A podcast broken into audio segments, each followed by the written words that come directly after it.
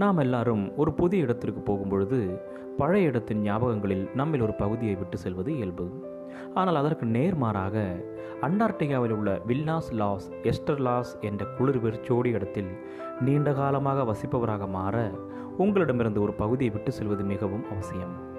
அருகிலுள்ள மருத்துவமனை அறுநூற்றி இருபத்தி ஐந்து மைல்கள் தொலைவில் இருப்பதால் ஒரு நபர் தனது அப்பண்டிக்ஸ் குடல் வெடித்தல் அதிகமான பாதிப்புக்குள்ளாக வேண்டியிருக்கும்.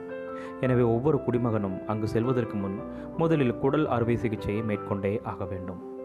ஆச்சரியமாக இருக்கிறதல்லவா ஆனால் தேவனுடைய ராஜ்யத்தின் குடிமக்களாய் மாறுவதற்கு இது பெரிய ஆச்சரியமல்ல.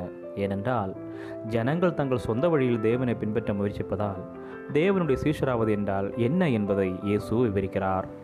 அவர் சொல்லும் பொழுது ஒருவன் என்னை பின்பற்றி வர விரும்பினால் அவன் தன்னைத்தான் வெறுத்து தன் சிலுவை எடுத்துக்கொண்டு என்னை பின்பற்ற கடவன் என்று சொல்லுகிறார்.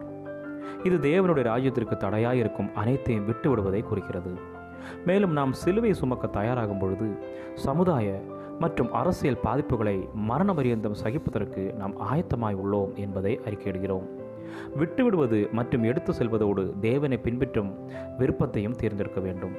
அவருடைய ஊழியத்தையும் தியாகத்தையும் பிரகடனப்படுத்துவதற்கு இது தேவனுடைய படிப்படியான உருவாக்கும் திட்டமாகும்.